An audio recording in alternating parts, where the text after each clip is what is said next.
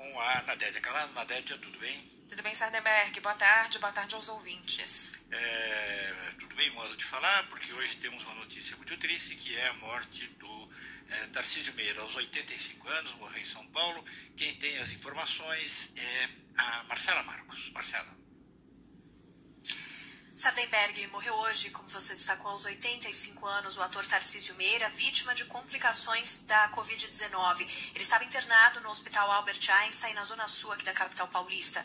Tarcísio Meira tinha sido entubado na UTI do Einstein, tratava da doença com hemodiálise constante. O artista foi internado junto com a mulher, a atriz Glória Menezes, na semana passada. Os dois testaram positivo para o coronavírus. O casal já tinha tomado as duas doses da vacina contra a Covid-19, mas a gente sempre reforça que nenhum imunizante tem 100% de proteção contra o contágio pelo vírus. Glória Menezes segue internada em tratamento no mesmo hospital aqui em São Paulo, conforme confirmou agora pra gente a assessoria de imprensa dos artistas, e ainda não há informações sobre velório e enterro de Tarcísio Meira. Sartenberg.